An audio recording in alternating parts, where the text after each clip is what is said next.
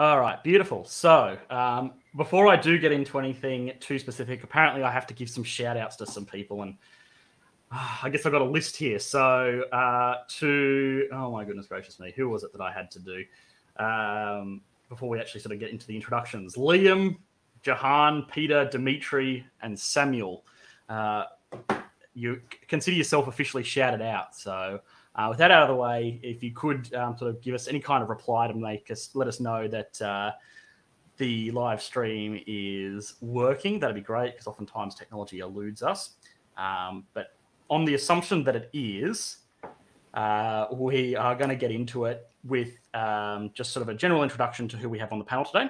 Uh, it's a small panel just because we wanted it to be um, specifically people that have uh, a little bit of insight into the nation, the topic at hand, and also uh, what I think is going to be uh, a majority of what we look at, which is sort of wealth taxes and, and how it influences uh, you know wealthy individuals and their movement around the world, um, what it means for for global and domestic economies. Um, and I think that's going to probably draw a majority of our debate, I, I would imagine, but who knows? I've been wrong around this before. Um, so we'll get into the introductions um, really, really briefly. I'll, I'll introduce you all because um, you've all been here, so we don't need to go on for it too long before. Uh, you know, most regular viewers will already know you. Uh, so I'm Economics Explained. I make internet videos, and uh, people think I'm important. At my opinion must matter. Uh, Compounded Daily also makes internet videos, which are absolutely fantastic, by the way, and you should definitely, definitely, definitely check them out. I'll leave a link in the video description to those. Um, his background is is investment banking. Uh, obviously, he has a lot of insight into the world of uh, of finance and, and you know how different institutions engage with different world events, different economic policies, different happenings. Uh, so it definitely gives a lot of insight there. Uh, Captain Locke is a teacher who is absolutely fantastic at simplifying some very very abstract and advanced con- uh, concepts. Um, he is uh, uh, Masters of Finance. Correct me if I'm wrong. If I've misrepresented you at all there. nope. Sounds right. Yeah, yeah, cool, cool. Um, if not, uh, I apologize for um, yeah for for under and or over qualifying you all at the same time. Beautiful. So, um, what we're going to start off with is is um, Liechtenstein, uh, which was obviously the video that went up yesterday. Um, and as an economy, it is certainly uh, one of those sort of really interesting, um, kind of niche things. It kind of flies under the radar. And, and look, to be honest um, in your day to day lives, you are very, very unlikely to ever be affected by any kind of decision that is made in Liechtenstein, um, just because it is, look, let's be honest, a country with a GDP of six and a half billion dollars. Um, you know, there are many, many uh, businesses in the world that have sort of more influential uh, economics than than this country, uh, but it doesn't mean it's not interesting all the same. Uh, and I think a lot of the things that it really has going for it are, are quite unique in the sense that there are lots and lots of European micronations. You know, we've seen, well, we've explored one of them before with with Monaco, which is, uh, you know, normally the big flashy one that most people pay a lot of attention to. You know, San Marino, Vatican City, just just a host of of all these other ones that I'm sure I'm I'm you know forgetting a, at least a handful of them. Um, but what I think really just, you know sort of sets Liechtenstein apart from a lot of those is um, just the actual level of industry it has in the sense that it probably goes from being this, um, you know, this this entity that, that's no longer just kind of almost like a, you know, dare I say, a bit of a joke of a country, um, to being just a, a, nation that that is very very small. Um, it's not a micro nation; it's just a small nation. Um, because it is, you know, sort of has all of the structures, all of the institutions, uh, all of the workings of a normal, regular, developed national economy. Um, you know, we we explored on things like uh, the, the, first big one that we kind of had um, is is economies of scale and what that really means.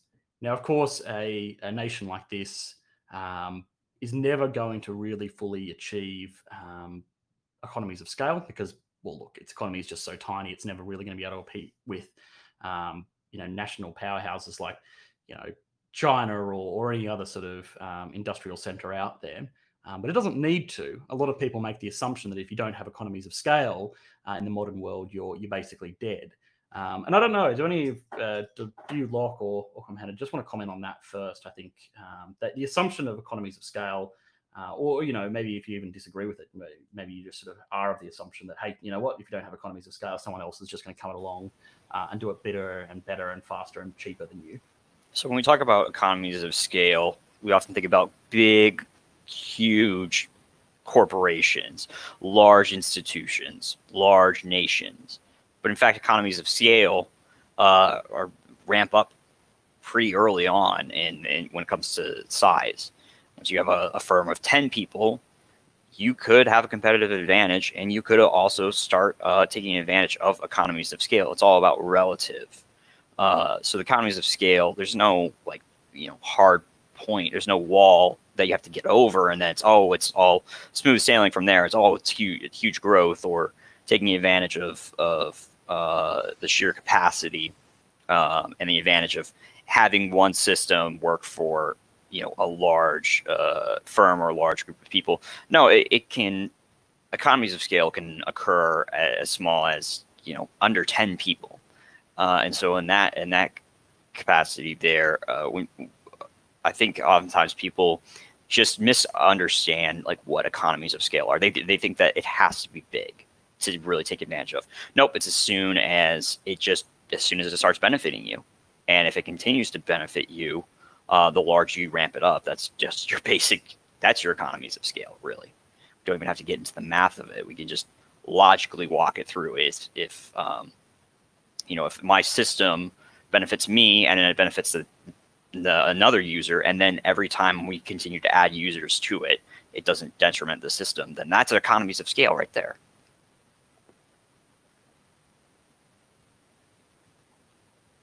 I mean, is there any I mean, it seems, Sorry, it seems pretty I, straightforward I my, Yeah, I had my oh, mind. Oh, yeah. Sorry, yeah.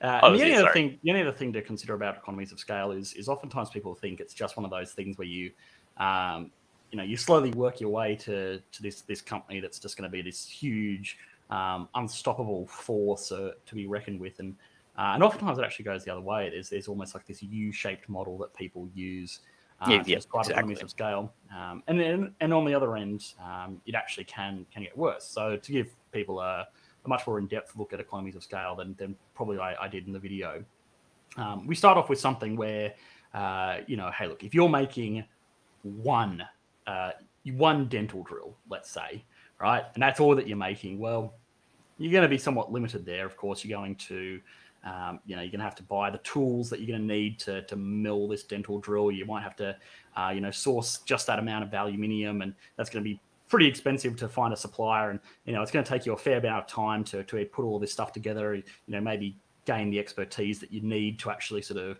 um, design and build and make sure this this sort of little single unit works. Uh, and there's obviously a lot of fixed costs involved with that. Um, you know, a, a drill press that you use to make one dental drill uh, is going to um, cost as much as a, a, drill press that you use to make 10,000 dental drills. No, obviously there's wear and tear, but, um, but basically speaking, that's the case. And, and if you build more and more and more of them, you can, you know, you get the advantages of uh, not only sort of diminishing fixed costs compared to variable costs for, for unit costs um, being lower, but you also get, you know, uh, intrinsic benefits like, you know, cheaper sourcing of materials because you're a more valuable client to suppliers, um, you know, a whole lot of other things. The, the actual mechanics of, of you know, um, economies of scale uh, on on the positive end probably don't really need to be explored. But um, something that you do realize is uh, on the other end, uh, if you are really ramping up towards, um, you know, uh, economies of scale uh, on the extreme side, it actually works against you all the same. Uh, and a lot of people don't realize this. So if you have, you know, something where you uh, have completely sort of um, monopolized the market for, well, let's use the example of dental drills in the world, um, you know, you're going to start to run into some other problems. Um, for starters, you know, you might run out of, of labor that is skilled to produce, you know, whatever it is that you are trying to produce. You might run out of, you know, you might sort of really negatively influence the design, uh, sorry, the uh, supply of, of the components uh, or any particular throughput materials that you're accessing to, to design and build these sort of things. Uh, and also, you are going to be working in an environment where, look, you know, in the short term at least, maybe your, your, your um, factories get completely overcrowded. Perhaps you have to uh, bring on board staff that aren't as well trained. Um, it, it, can work just as badly for uh, against you as it can for you. And uh, that is actually something that a lot of people um, have a lot of issues with. Um, that theory that economies of scale can go both ways. Um, I sort of tend to argue the fact that economies of scale, um, you tend to do well, obviously, by building a lot of something, so long as there's actually demand for those items. Um, and you can do poorly from building too many of them, at least in the short term. Um, but in the long term, eventually, I, I sort of see the instance where you know everything sort of sorts itself out. So uh, yeah, I think that was a, an interesting one. And, and, as it relates to Liechtenstein, obviously, there's only so much demand for uh, the shit that it is that they produce. Um, and, you know, we, we kind of um, sort of really leave it at that. Um, now, outside of that, obviously, the big, big topic of conversation um, is, is the wealth tax. Um, obviously, this nation, most people consider it as, as you know, a, a bit of a tax haven. Um, same as you know places like Monaco, San Marino, and in, all those instances, it's not necessarily fair. Um, they have taxes, they just don't have um, you know regular income taxes like you or I might pay uh, on our income if if you're sort of um, not clever enough to avoid paying your income taxes. So uh, and you know the ultimate takeaway is that of course um, you know Liechtenstein uh, does have taxes, and it actually has a particular type of tax that uh, that wealthy people around the world are, are trying to avoid like the plague, uh, and that is a wealth tax. Now, uh, it's always good to. I'll bring um, compounded. I don't know if you uh, sort of want to sort of give us a basic introduction of the mechanics of, of particular wealth tax and the advantages. You know, I think probably from your end more so the disadvantages uh, of what these sort of systems will be, and we'll probably use that as a launch platform.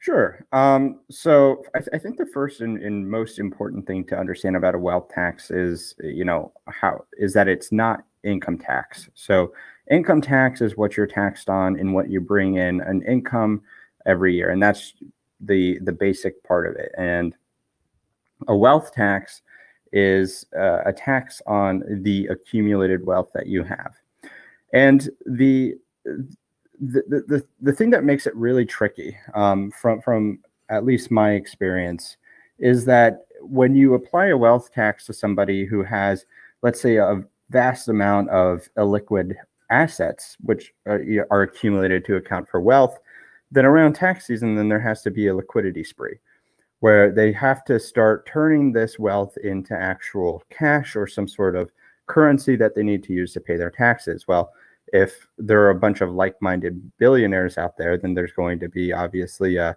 a rush to do that, and and therefore could drive down prices and uh, whether or not it's a physical asset or if it's stocks. Um, you know, you, you have it. Just you know, wh- whatever you think it might be. But the other issue is is if it's if you're just holding it all in cash and ready to pay taxes that way, well, that money isn't re- really uh, put back to work in the sense that it could be put into uh, private investments into a variety of projects. I mean, yes, technically you could hold it in a bank and and and have it as as savings EE, uh, so that you could use that and uh, uh, hold hold it there. But you know, you're really not getting the best return on your investment if that's the case. So I guess the positive side is it's more tax revenues for whatever government you're working with.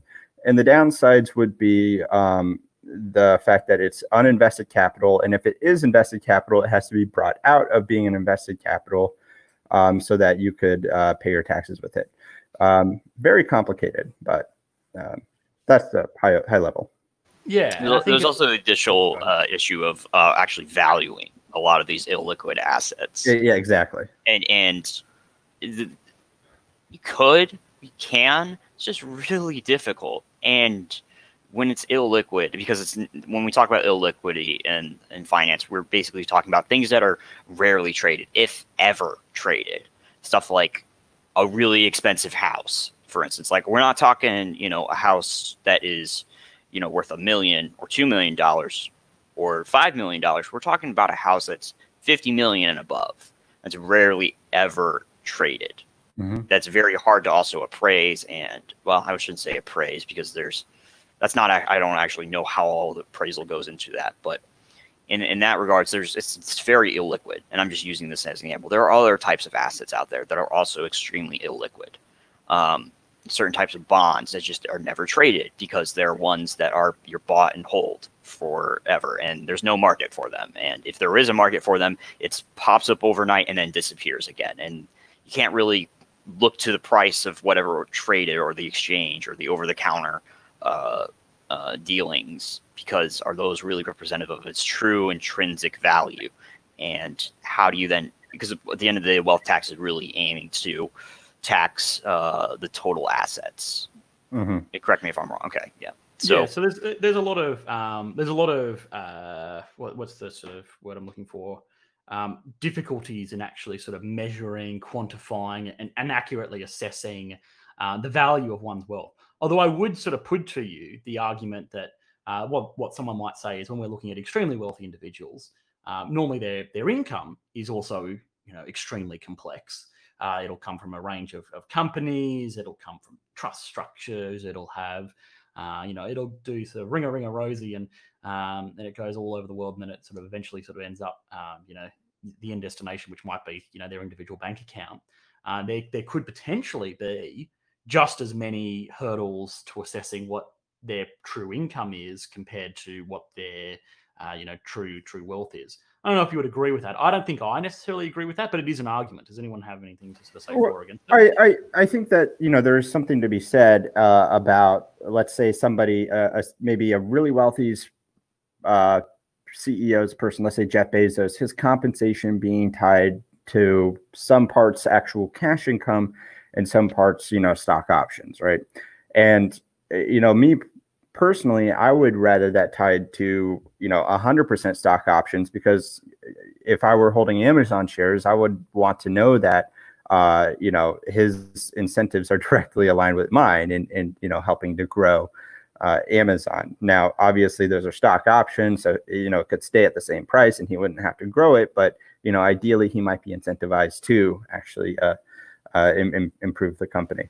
Oh man, this conversation might go down the corporate finance route if we're going to be talking about stock options and I'm sorry, I'm not corporate finance, but corporate management in regards to how this ties into wealth uh, and wealthy individuals.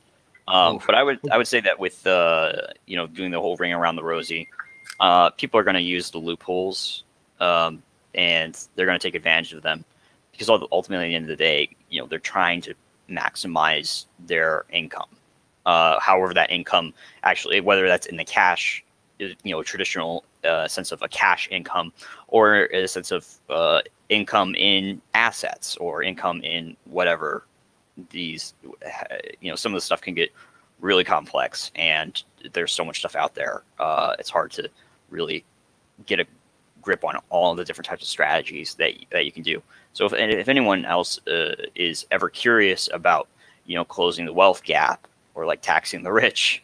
It's a really uh, it's a, the, the best suggestion for uh, learning how how to effectively tax the rich is become rich yourself, and to yeah, having yeah. to experience you know the uh, the the the the pains of it, uh, and also I, I'm just saying like in my my joke is that if you really want to know how to effectively tax the rich, you have to learn the system. You got to learn it really effectively because if you don't, you're gonna end up just creating loopholes. You will. Yeah, and and uh, and no one uh, no one sort of uh, you know is more incentivized to do that than you know people that obviously have uh, well their own money on the line to to try and avoid. But I do want to loop back before we do go off on this. Uh, too far from the, the, the core issue, which is a wealth tax, and uh, and one thing that uh, Compound Daily sort of mentioned is uh, especially if we took like a model like Liechtenstein, where they basically say, okay, uh, you know, markets sort of returned you know, let's call it um, 8% this year.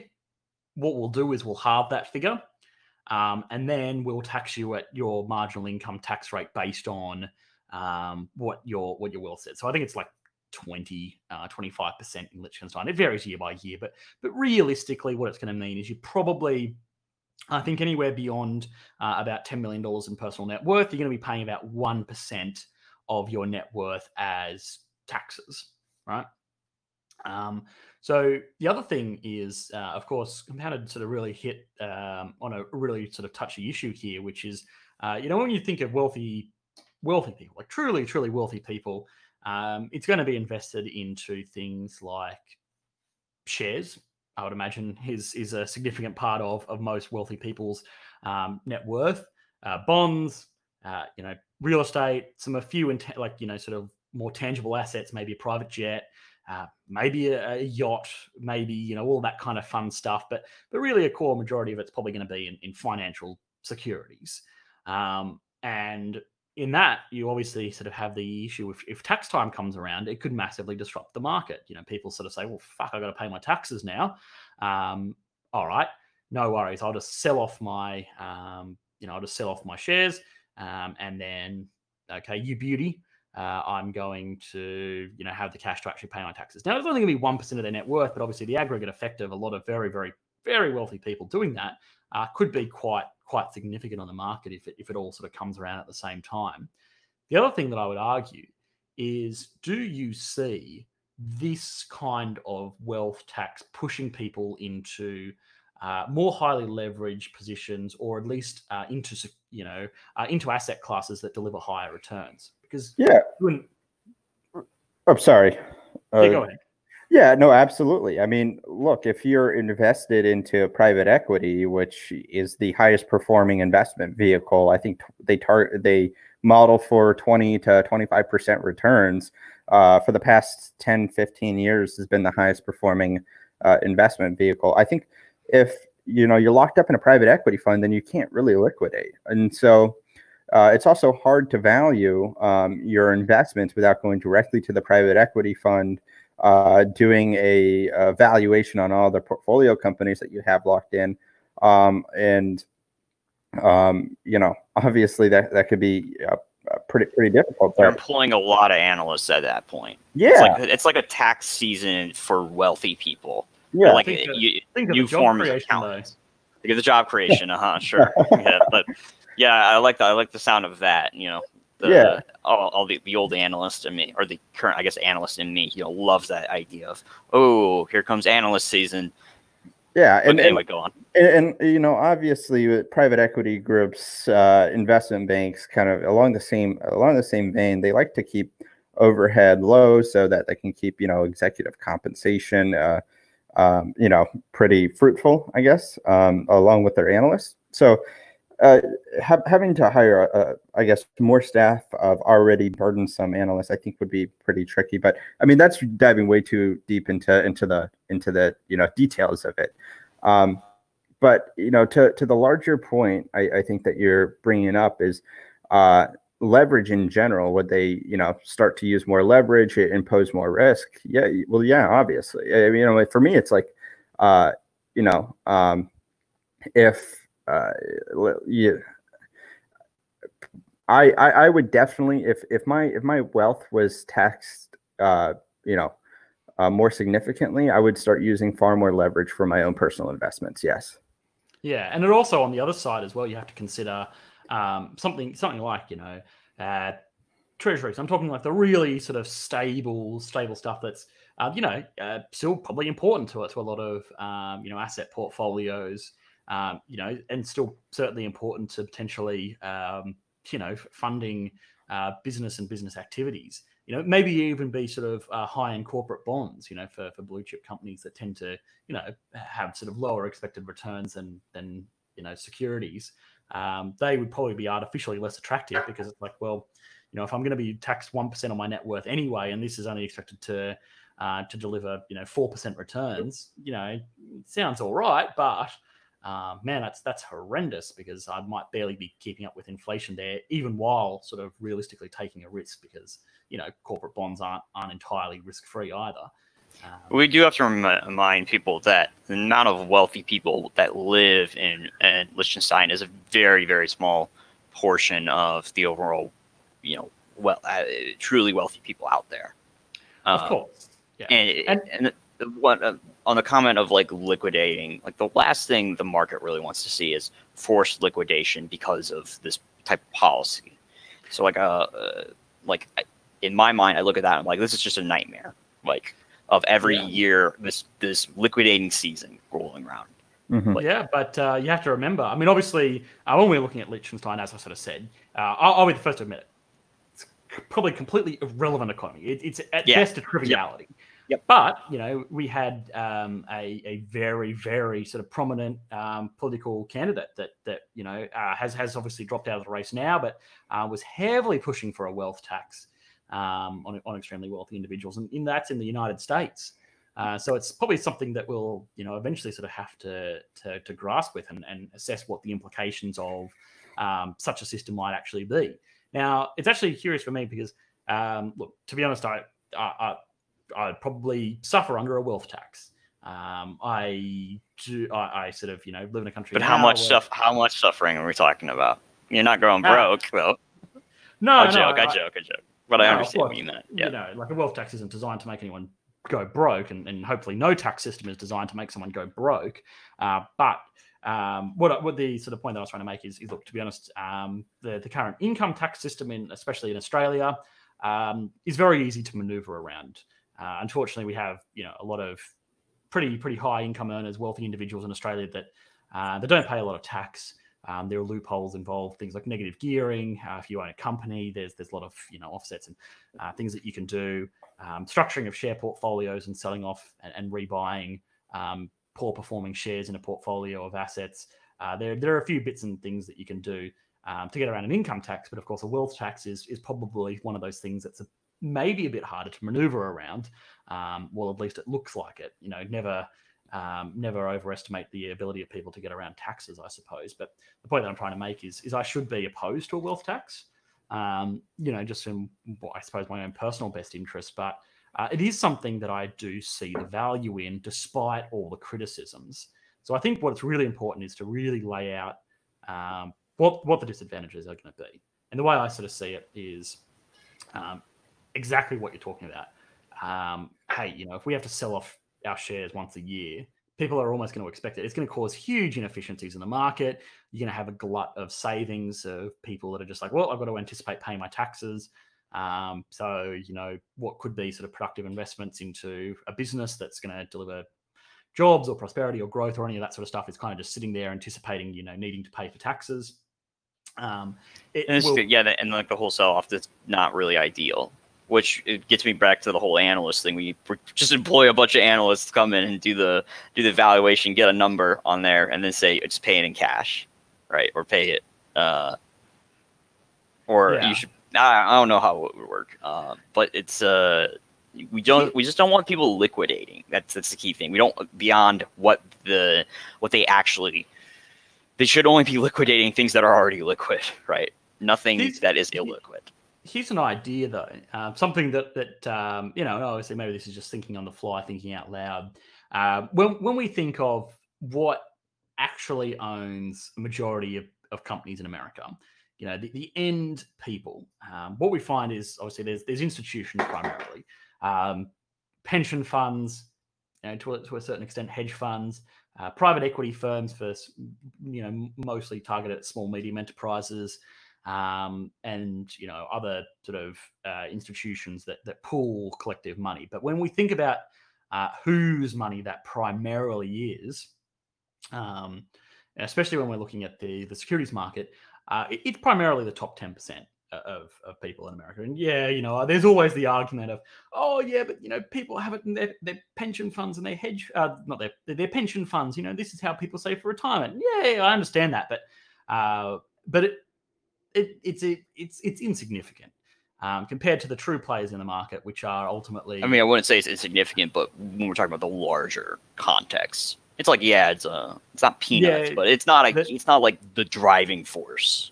They're there, right. and it, I think I think it's um, pension funds are, are, the greatest marketing tool for um, you know the, the powers that be, especially in um, you know uh, equities markets around the world, because they sort of say, oh well, you know, look uh, you can't let our company go under, or you can't let our stock price be rattled too much because you know think of the pension funds, think of people's retirements that count on this. You know, people's retirements will, savings will be wiped out, uh, and that's true. But in, in, terms of the actual sort of net effect, um, any kind of, of downturn is um, it's going to have much more of, a, of an impact on on wealthy people, at least in absolute terms.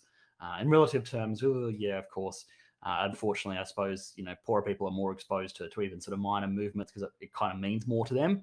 Um, but in the big picture, uh, now of course the point that I was trying to make is is let's sort of look at a hypothetical where a wealth tax is levied in a, in the United States um, as a way to get around the problems that we sort of saw with you know having to sell off a shit ton of assets. Uh, is to do something like this. And let's take our example of Jeff Bezos. Um, he, he seems like an, an easy. Oh, I- I just looked it up. It's current assets under management for pension funds, forty-two point two trillion. So I don't know what the total assets under management for you know the globe would be. I have to go look that up. And then I'll do a calculation and give you the percentage. Yeah, that'd be uh, interesting. Anyway, but- sorry to interrupt. yeah, but even even amongst that, you'd have to say, well, okay, who who owns a majority of those pension funds? Exactly. Yep. Yeah. Um, you know, uh, so that is you know something um, that you'd also have to consider there as well. It- It's, it's difficult to say, but but unfortunately, you know, the rich own a, a, a significant portion of, of the wealth out there in the world. I don't think that's any big secret. Um, now, as, as a hypothetical, like as we said, it comes to Australia, uh, comes to America. Sorry, um, not Australia. Please don't come to Australia. Um, and you know, we have to get around this issue of, oh, you know, wow, we got all of this kind of, um, you know, we've got all of these people that are going to need to pay uh, this wealth tax, but we don't want them selling off all of their shares. If we take the example of someone like Jeff Bezos, right? Um, currently worth, you know, what, 130, 140 billion dollars after the rally in Amazon stock price in recent weeks. Um, you know, even after losing, you know, 20% of his fortune to his ex-wife, um, he's doing just fine. Um, but let's just say, for simplicity, he's worth 100 billion dollars, right? Uh, and let's say a wealth tax was levied at one percent of someone's net worth, and um, you know it was all um, it was all in Amazon stock. So he would have to sell uh, one billion dollars worth of Amazon stock. That's going to do a few things, of course. That's going to be um, you know the, the trading volume of, of Amazon stock. I'm not sure compounded. Do you, do you know what the, the daily trading volume of, of Amazon stock is? I do not. I do not know. Ah, okay. No, I just assumed you. Well, we can find it. Now, give me a minute. Yeah, yeah, uh, uh, look, yeah, yeah, look that up, look that up. But I would imagine that a billion dollars is going to have a significant impact on um, on trading volumes, and it's going to have a significant impact on price. Now, if people are anticipating that, of course, Mr. Bezos there is going to have to sell it off, um, that can sort of be priced in, um, but it's still going to have a downward pressure. You know, at the end of the day, he's going to have to find people that demand uh, Amazon stock, and if there is sort of a an eventual sort of fallout of demand um, is going to have to lower the prices. You know, even if our people are anticipating it, any kind of sell off is going to have some level of downward pressure, uh, which isn't awesome because, you know, obviously uh, you want strong stock prices because that means that uh, if Amazon does need to do a capital raise, they have the ability to, you know, raise money uh, at a decent price to facilitate whatever it is that they're, they're doing to take over the world this week. Um, so we'd, we'd call that probably a negative outcome. But as a hypothetical, um, let's say we sort of went to Mr. Bezos and used him as an example and said, "Oh, you know, look, Mr. Bezos, um, you know, you, you're now worth 100 billion dollars. Lucky you.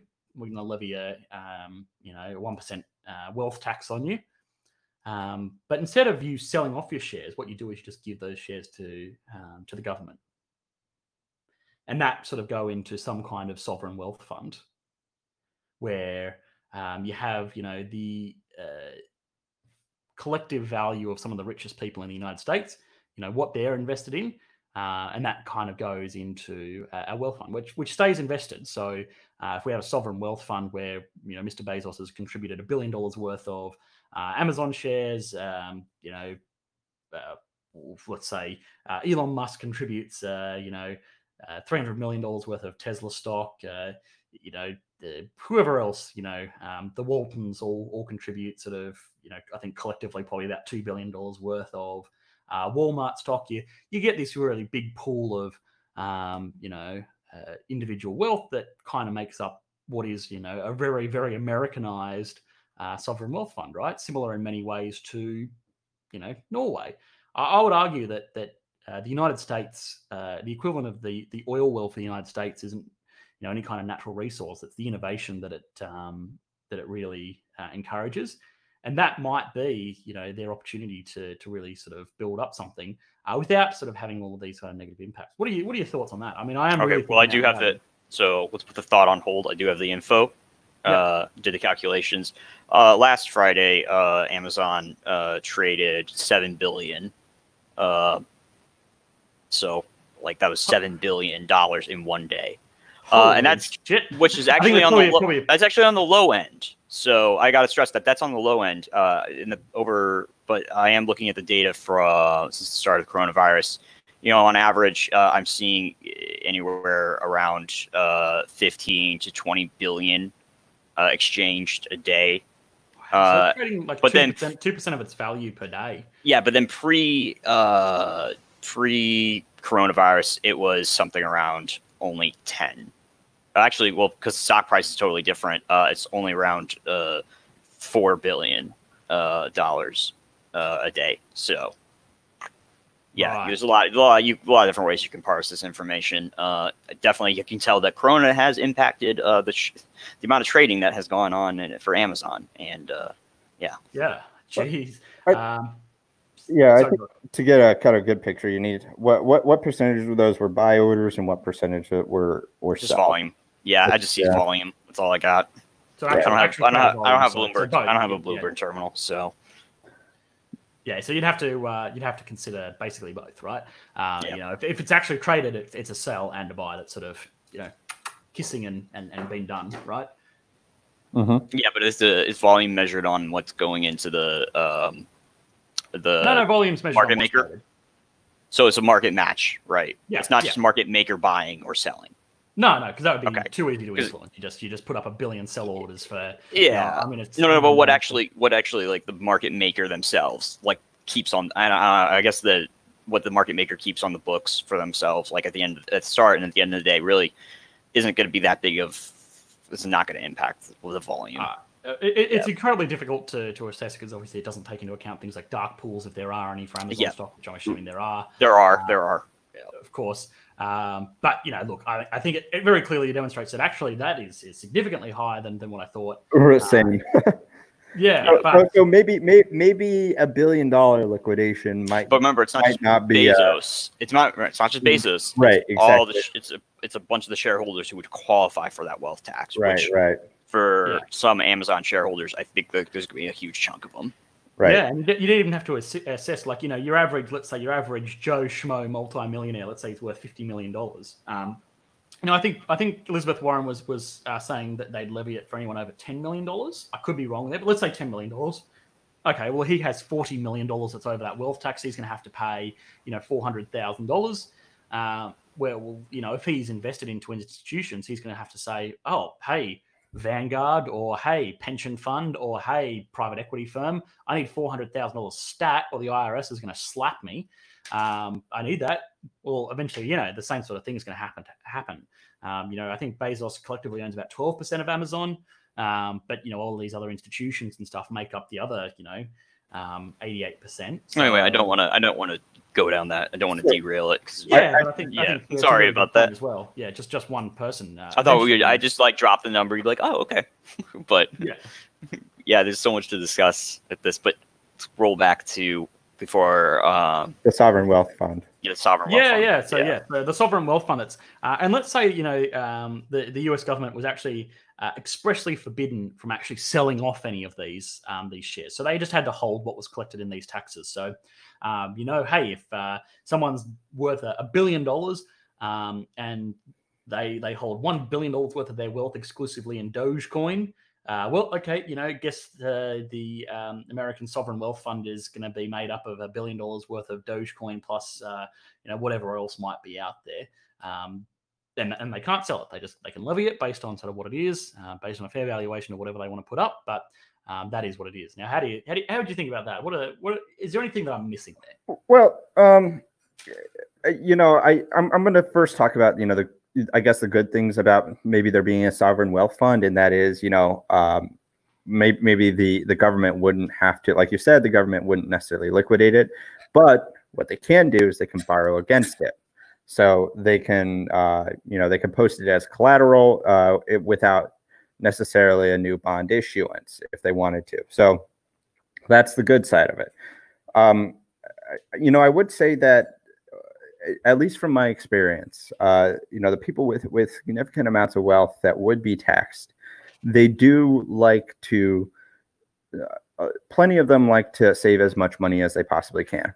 And when it comes to a high volume of money like that, um, you know, not only uh, well, a couple of things. I think they would find areas where they could, you know, potentially claim residence and, and, and avoid that. Um, and maybe investment vehicles you'd see being started somewhere else, like maybe a, a private equity firm uh, could be started in, uh, let's say, a, a, low tax area where it doesn't necessarily offer a, uh, a wealth tax. And I think that could almost be very attractive to investors.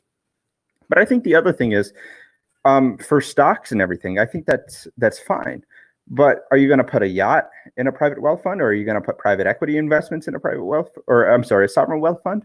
Um, it, it, and I think that's where it gets gets really tricky. Um, yeah, the, the liquid parts of this sovereign wealth fund are just would be an absolute nightmare. Anything yeah. that is liquid though, uh, it's, it's, easy to yeah. sail with. But yeah, yeah, yeah. Yeah, and and maybe um, you know that, that is an interesting one. It, it, it comes to sort of these these structural inefficiencies with. Uh, now I doubt you know um, you know sort of lucky in a sense that you potentially get exposed to, to these sort of high net worth individuals um, somewhat regularly. Um, but but most of them, if if I can make a bold assumption to say that most of them aren't going to have their wealth exclusively tied up in uh, yachts and private jets and um, you know all this sort of thing that just shows off how wealthy they are. Unless they're Donald Trump. But um, you know, most of them are going to have some. Yeah, kind of I, I think it's. Bit. I don't think we want to actually physically take the the yacht or a portion of the. I imagine that like we're levying the one percent of the of the yacht itself. Well, we got to disassemble its uh the the the bow of it and take that. That's the part, right? That's the one percent of it.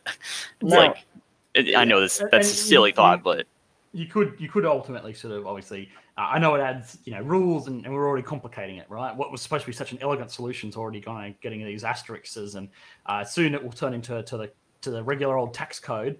Um, but you could say something to the effect of look uh, it has to be levied in some kind of financial asset. Stocks bonds cash um, you know whatever that may be. Um, that is is sort of how it's levied. How you actually pay that out is up to you but you can't pay it out in something that's that's non-liquid. And I would also argue that, you know, maybe you even have a sort of clause on it that's like, okay, well, look, if you want to give us one percent of your yacht, um, okay, let's let's say Mr. Bezos, let's take him as an example. Um, let's say he has, oh, actually no, let, let, us take a, a, someone worth hundred million dollars as an example, right? Uh, and let's say they have a fifty million dollar yacht. You go, okay, no worries. If you want to pay um, your one million dollar tax bill, which is which is what you pay on a you know hundred million dollar net worth, um, no worries. If you want to use your yacht for that, okay, we can do it, but it's worth $50 million and it's just going to have to sit in a, a government issued uh, like marina or something like that. Or, or the government rents it out to the person. I mean, that, yeah. that's a that's a possible thing. Like, if you want to use your yacht, you can use it, but every time you use it, you do have to pay uh, for it, which uh, brings back like maybe you know just you know charge higher fees for uh or the marina storage or or tax uh have a, a like registration fees. Like maybe your registration fees uh, for every year are your uh, wealth tax on the yacht. Yeah. Exclusively, just solely on the yacht. Like yeah, that, I, I, I, I have a feeling that um, yeah, no, that would be one of those sorts of things that is, um, and and here's but the other thing as well. Most most yachts aren't registered in the United States. They're, exactly. they're registered in uh, Georgetown in, in, in the Cayman Islands. So uh, maybe that would potentially fall outside the so, jurisdiction of, of the United that's, States.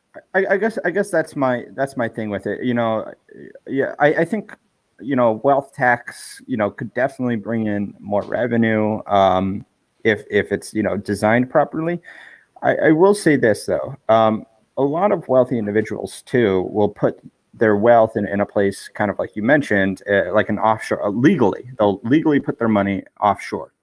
So in which case they can, in order to have capital here in the United States, they could borrow against that. Um, so if they take that borrowed money and then invest it, well, you know, they, they could say, you can't tax this. This is this is this isn't my money. It's borrowed money. It's debt. Um, so how, how do you get around that i suppose? Exactly. That's i mean like, I, don't, I don't have an answer for that. Which uh, is this is part uh, of the uh, loopholes. These are which is where we where we sort of get to um, i suppose the the final issue that we should really t- touch on with this uh, which is capital flight. Yep. Right? and and i think the jesus insider uh, asked about that. Oh did he? Okay let me have a look. Where's the question there? I actually figured something uh, um, Yep. All right. There we go. Hang on. I think I can do this. Oh my goodness! Whoa. Isn't that the most amazing thing ever? It kind of cut you off. Um, it kind of oh, cut you off, Lock, but uh, that's fine. No one needs to see uh, my box face. Yeah, there we go. I didn't realize that we could do that, which is absolutely amazing. So the Jesus Insider asked, I wonder how much influence brackets would have on capital flight. I reckon the people who have not sca- uh, scared away by wealth tax would be scared away by progressive brackets, though. Um, yeah, okay. So this is a really interesting one, of course, is the issue of capital flight. Mhm. So when we're talking about uh, extremely wealthy individuals, we're talking, you know, $10 million plus, um, they're basically global citizens, right? Um, they have the ability to to live and or work in any country around the world. Oftentimes, the work that they do is is related to a company that they can manage uh, in any particular way that they choose. If it is that they choose to work at all, uh, oftentimes, you know, most of these people have investments that um, you know provide them a majority of the income that they need to survive. So they're not locked down to a particular location. They're not locked down to a particular vocation. Um, they're not locked down to uh, any particular nation. The Look Davos, look at that. the Davos man, to put it in the. Well, Oh boy, here we go. We, we- we don't even, we, don't even, we, don't even, we don't even need to take it to that level of an extreme. I, I'm going to Yeah, gonna yeah. make an argument that anyone uh, anyone with a net worth of over five million US dollars, all right, Okay. uh, is is probably if we look at something like a safe withdrawal rate, um, let's say three percent.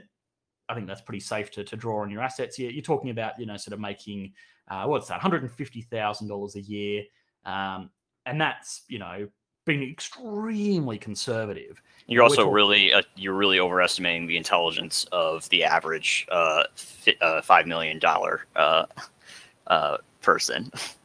I don't know. Uh, I think I don't know. I don't know. I've seen some uh, it's like really questionable stuff where it's Yeah, like I mean, obviously there's some dumb rich people, but a majority of people that get to the five million dollar mark have, have probably gotten there slowly. Um, you know, have either sort of worked in, in very sort of high end professions, uh, and or you know they've they've started a business that that is obviously pretty successful. You know, of course they're they're they're, they're your rappers, they're your your bloody YouTubers. Oh, hang on, wait, that's me. Um, typically no, young people, young people Yeah, who start their own Yeah. YouTube channel whose name is EE. Nah, nah, nah, nah. Uh, no, no, no. Uh, least Rolls Royces for me just yet. Although I do want a Tesla, so Ching, go support me on Patreon, guys.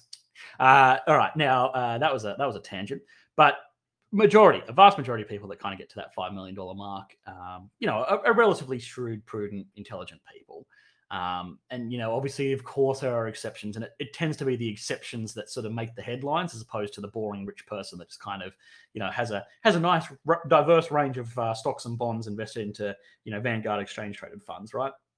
Um, but that kind of person, if we assume that general market returns are, um, you know, realistically probably about eight to ten percent, uh, give or take. Uh, inflation is is anywhere from you know one to two percent. Um, that would mean that they could effectively sort of draw on um, you know six percent relatively conservatively, and they would never actually sort of eat into the principal of their investment. And in fact, their investment would actually keep up with inflation. Now, if we halve that and say three percent, uh, we get to an incredibly conservative, um, what sort of people in, in sort of finance and financial planning call a safe withdrawal rate.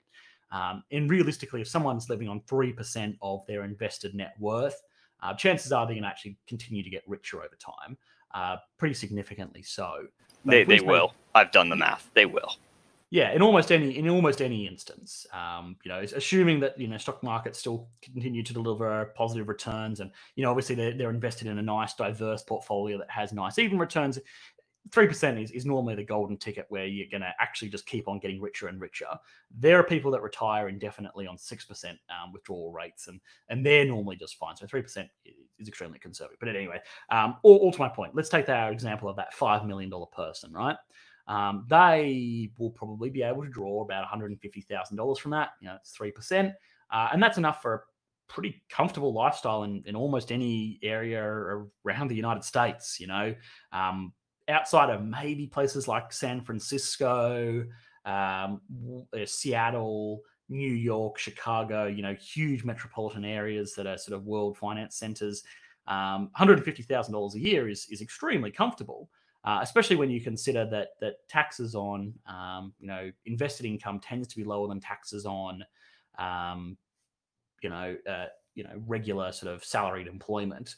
So they're going to be pretty good. But if something like a wealth tax comes around, well, suddenly their safe withdrawal rate goes from you know uh, what is it? It's going to go from three percent down to two percent because I've got to account for this um, you know this wealth tax. They're going to go well you know, look, the United States is great. It's where I've grown up.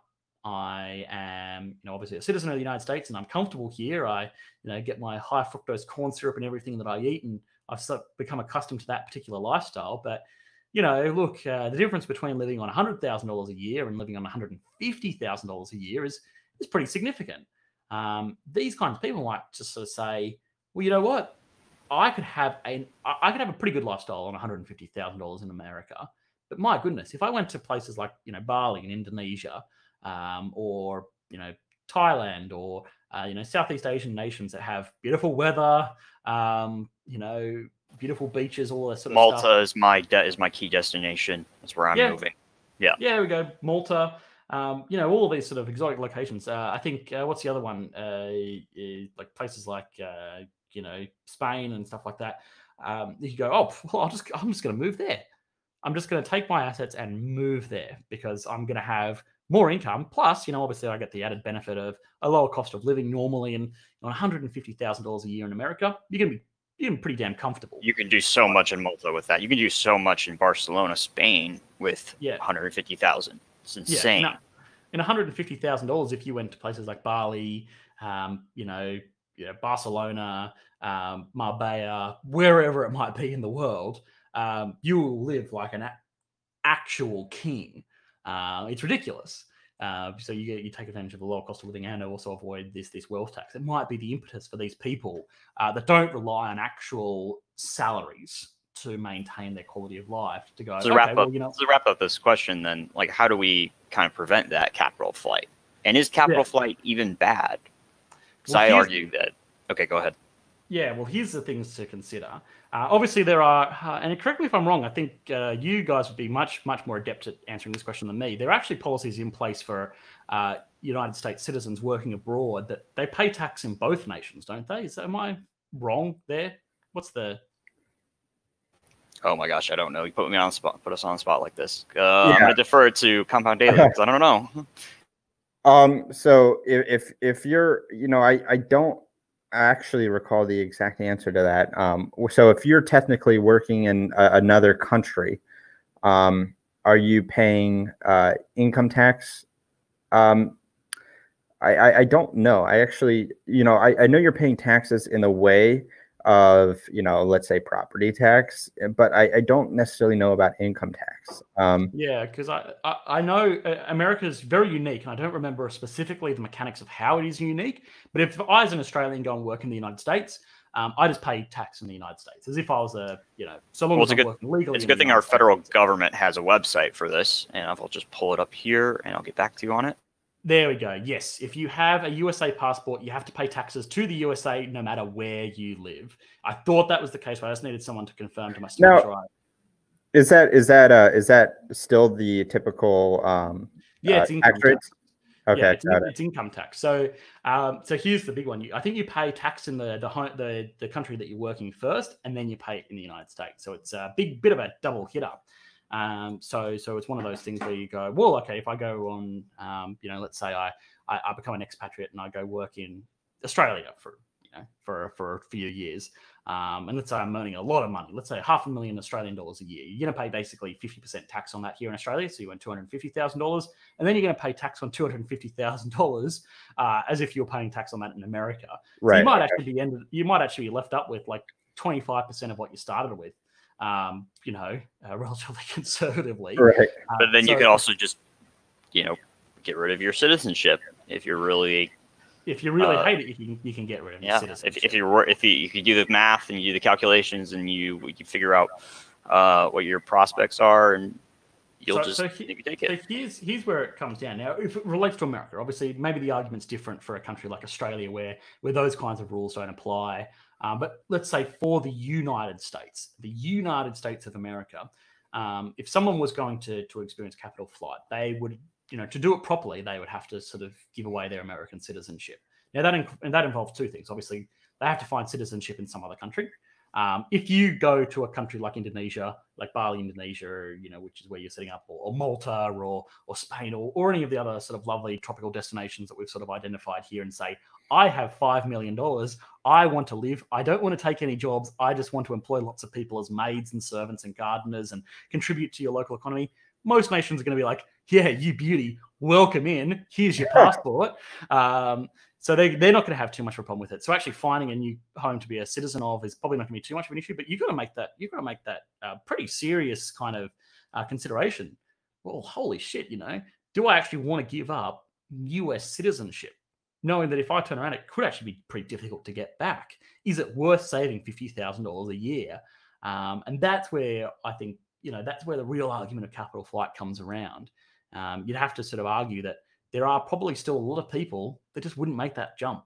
Uh, you know, look, if, if that was the case for, let's say, myself in Australia, um, it, this is my home. You know, this is where I live. This is where my family is. This is where I'm comfortable doing business. I I, I understand and I have faith in, in, the stability of my my my own economy.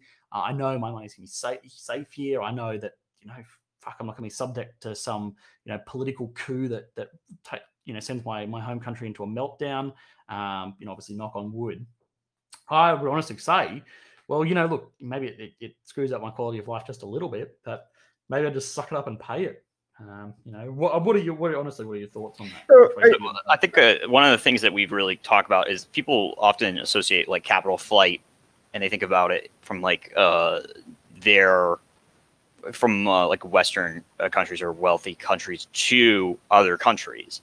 When reality, biggest danger of capital flight occurs when it's from poor countries who lose that capital going abroad to richer countries.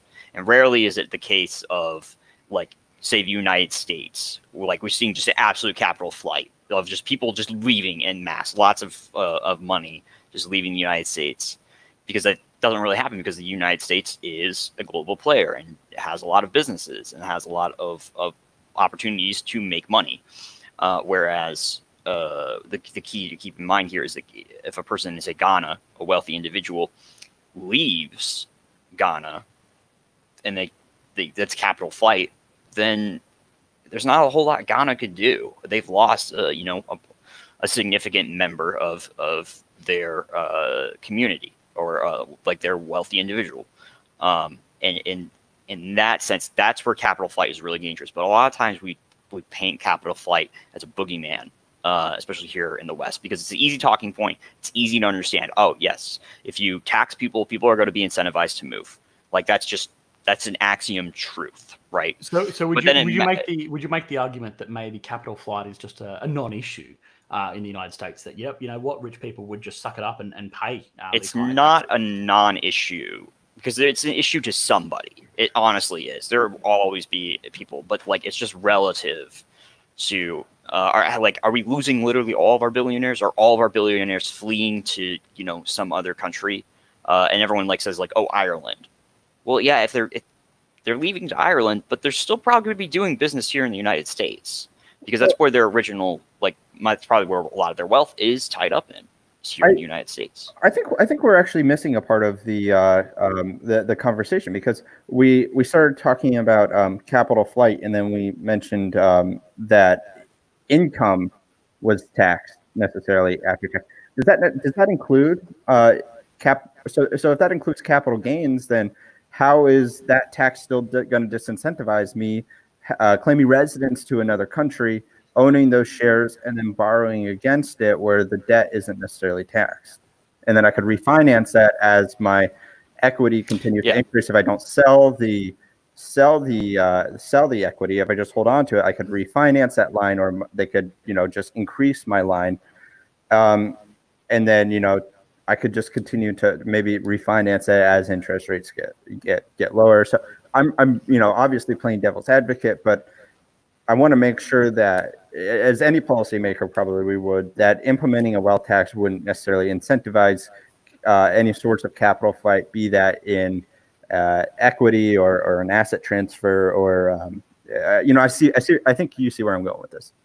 Yeah, well, I mean, I guess the blanket rule is to sort of say the same kind of draconian approach they take with income is to sort of say, well, okay, uh, you know what? If you hold a US passport, guess what? I don't care if it's in the, you know, uh, Turks and Caicos. I don't care if it's uh, in the Cayman Islands. It, it's going to be counted as your net worth. Yoink, we're going to take it. Now, hiding that, you know, you could probably do that, but maybe that verges on illegality um, in terms of, you know, maybe you just sort of take a more draconian approach in, in terms of, of actual um, you know, sort of classes of, of what they consider their net worth there. Got it. Okay. Yep. I And mean, somebody that, that- that's a very blanket approach, but um, yeah, of course. I mean, uh, that's the, sort of the, the, the easy solution to that problem, I guess, even if it's not a very exciting one. Mm, got it. Yeah, and and I think um, the, the big one that to mention is yeah, um, of course, capital flight is, is one of those things that is seen in poor countries. Um, but especially when we're talking about taxes, it, it, it's almost exclusively, oh well, you know, look, all of our rich people are going to leave, um, and know, maybe that maybe that's sort of um, you know history teller tells a different story there. Um, which side of the fence you actually sort of sit on, I, I think that's yeah, kind of kind of an interesting one. Uh, sorry, go on. Look, I, I cut you off halfway there. Um, no, I'm I'm good. Yeah, I had a thought and then uh, I lost it. No, that's sad. Beautiful. All right. Well, um, look, if we don't have anything else to say, I'm just going to do a quick. Um, uh, it's going to All right. Okay. Uh, okay.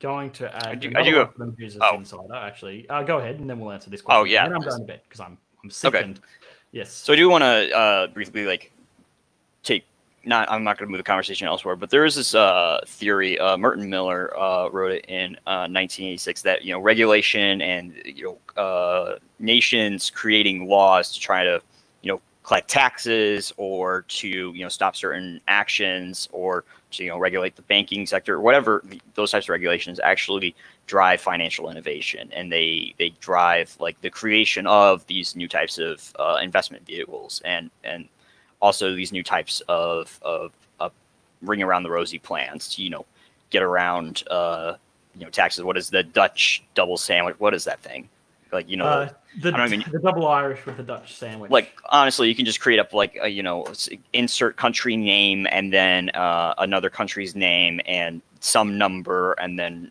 uh, refer to it as a food like uh, uh, people will be creative with these types of, of things and so uh, merton argued that um, you know at the end of the day whatever regulators do people will try to find loopholes uh, which is it, it's almost because the le- the regulators themselves are uh, reacting rather than being proactive.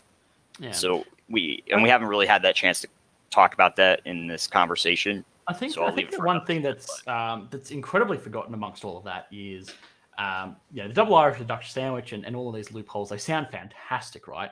Um, you know, it's really exciting. It's like, well, I mean, exciting in quotation marks to, to economics and finance nerds like myself, and and hopefully everyone that's watching. But uh, it's it's kind of interesting, I suppose, is maybe a better word to use. In the sense that you know all of these people are creating these new and exciting ways to move money all around the world and in and out through these secretive bank accounts and through tax havens and all that kind of stuff. And um, you know, but I think one of the big things to, to remember amongst all of this is that moving money around in this way uh, for the express and specific reason of avoiding taxes uh, is illegal. It is not legal. Uh, oftentimes people will say, "Oh, you know, well, what they're doing is legal," um, and and that is is technically true. But the the big caveat is to all of this um, that there has to be a reason why, other than avoiding taxes, a reason why you've structured your company this way, a reason why money is going, um, you know, through Ireland, um, because it can't be expressly for the reason of avoiding taxes. Now, when you talk about, um, you know, uh, the double Irish the Dutch sandwich, they get away with it because um, the reason why is because they want um, patent laws to be held in Europe. Um, so it's like, okay, well, no worries. And just a, a nice sneaky side effect of that is, of course, you can stash a shit ton of money in Ireland and not pay tax on it. Isn't that great? Um, but there is sort of an actual sort of reason that they can point to, even if the actual, you know, behind the curtains reason is, of course, that they're not going to pay tax on it, which is probably the case. Um, there still does need to be an actual uh, reason. If you sort of say, if you went into a you know court hearing about, you know, if you went, the IRS sued you and you went in and they sort of said, okay, well, you're sending your money all all here to to Bermuda. Um, why? And you go, oh well, I just don't want to pay tax on it. Well, pff, that's not good enough. All right, you know, pay up, Bucko.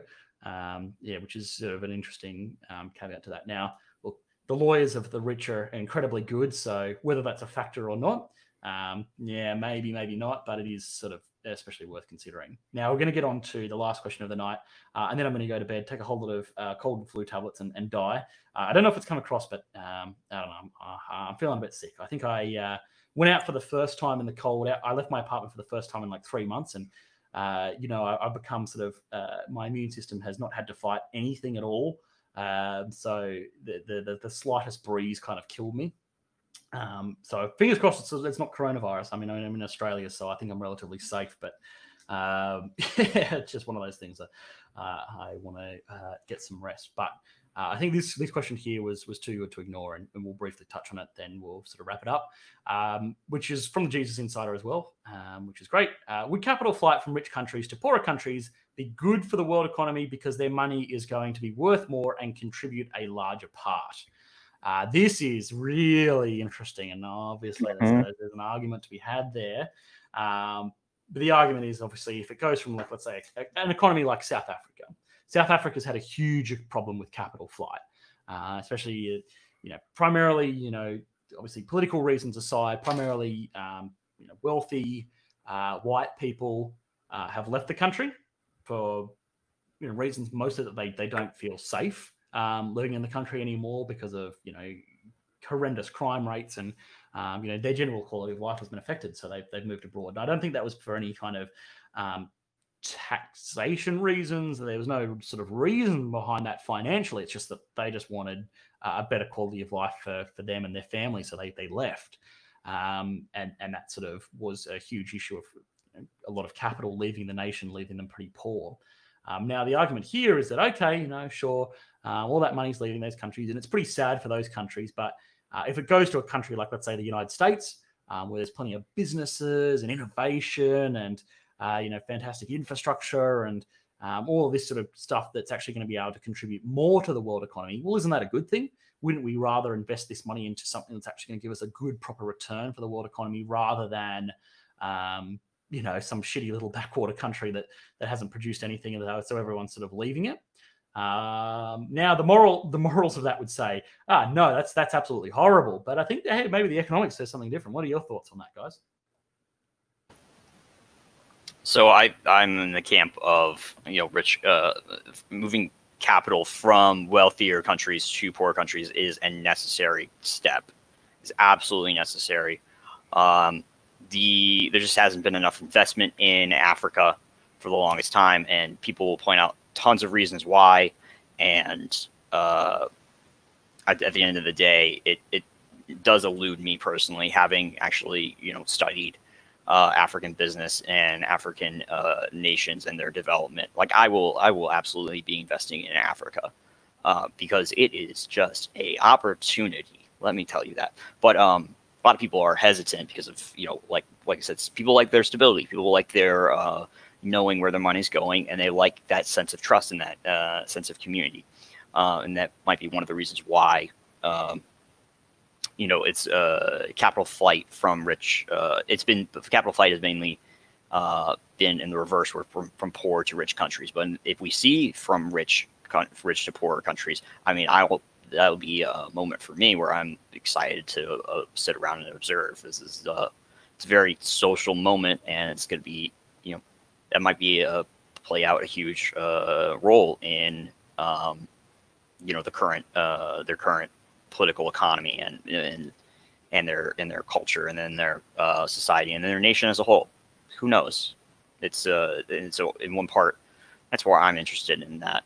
Um, and generally, from what I've seen with capital investment into uh, poor countries, at least in the sense of where it's not exploitative, uh, it has been very productive for um, I wouldn't say the world economy, but for these poorer countries entering into the world economy and then actually becoming part of the world economy and being an active member and adding to supply chains. So, yeah. So, so you, would argue that, um, well, I mean, obviously, we're, we're not talking about money going into Africa. In this instance, we're talking about money coming out of Africa. Um, so you'd argue that it's it's, it's going to be very very bad.